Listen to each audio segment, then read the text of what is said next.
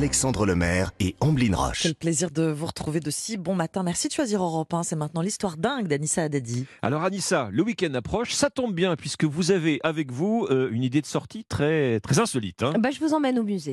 Place à la culture maintenant. Il y en a marre. On, la va, culture. on va arrêter de rigoler. On va parler culture et on Ça, ça va bien. aller. On va aller faire un musée qui vient d'ouvrir et qui propose aux visiteurs d'en savoir plus sur un petit objet dont nous nous sommes tous servis ici autour de la table. Soit pour attraper des olives à l'apéro, soit, soit pour soulager une dent gênée par un petit bout de nourriture coincée, Ouais. soit pour fabriquer des mini brochettes de tomates Ah bah oui. cerises.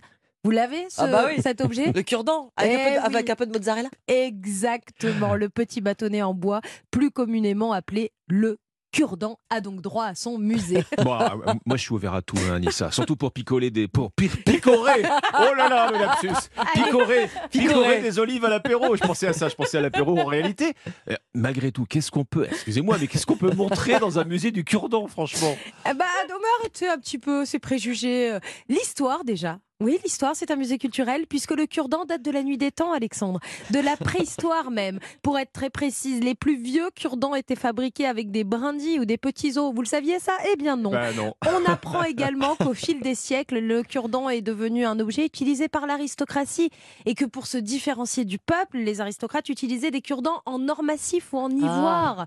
Mais surtout, cette idée de musée est née à Laval, où une équipe artistique du festival Les U Burlesques, vous avez compris d'où ça voulait rendre hommage au poète, dramaturge, écrivain français né à Laval, Alfred Jarry, qui, je vous le rappelle pour ceux qui ne connaissaient pas cette légende, avait demandé un cure-dent comme dernière volonté sur son lit de mort. Voilà, elle est partie de là l'idée euh, du, du musée. C'est à partir de cette légende autour d'Alfred Jarry que l'artiste Claudine Orvin, alias Carrie Bridge, on voit où ça se situe, Carré Bridge. a décidé de créer ce musée du, cure- du cure-dent. Bon, alors, il y a des brindilles, il y a de l'ivoire, il y a de l'or, mais Mhm. bon, enfin, après, il y a des, des petits bâtonnets tout classiques en, en bois. C'est c'est- c'est ce qu'on va voir dans ce musée? Ah ben on va voir plein de choses. On va voir une soixantaine de cure-dents différents. Différent. Des réels, comme des cure-dents préhistoriques, et certains sortis tout droit de l'imagination de l'artiste Carrie Bridge. Vous pourrez donc admirer dans ce musée un cure-dent en or. Celui-ci, il est réel. Il a plus de 110 ans parce qu'il a été extrait de l'épave du Titanic. Ah, ils ont, ils, sont, ils ont réussi à le retrouver. C'est une aiguille dans une botte de Bah oui, Ça même, fait hein. mal un cure-dent en or. Enfin, c'est pas très pratique. Ouais, non, c'est pour les dents, c'est pas terrible. Le cure-dent spécial fruit de mer, vous le connaissiez pas? Eh ben, Il est Ah, au musée celui-ci. Les cure-dents amérindiens qui étaient accompagnés de petits arcs et euh, avec des petites flèches, mais aussi et surtout des cure-dents imaginés par l'artiste et très loufoques pour rester dans l'esprit d'Alfred Jarry. Le cure-dent Serge Gainsbourg qui est tout simplement un billet de 500 francs roulé, ou encore le cure-dent de Yannick Noah, qui est un cure-dent géant pour pouvoir se faufiler entre ces deux dents du bonheur qui se trouvent juste devant. Vous l'avez compris, il s'agit d'un musée où tout est à prendre au second degré. Vous pouvez le visiter jusqu'au 20 février. Je vous le recommande. Le musée du cure-dent, c'est à l'office de tourisme de Saint-Brieuc.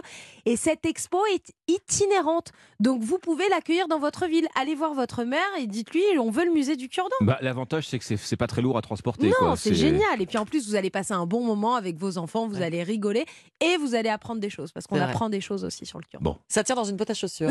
moi, ça m'a donné une envie d'olive. hein, Seulement d'olive, hein, on est bien d'accord. Ouais, on l'a bien Seulement compris. Les picolés aussi, vous l'avez dit. On a, on a l'enregistrement. C'est ça, on a la preuve. Merci Anissa. Merci Anissa.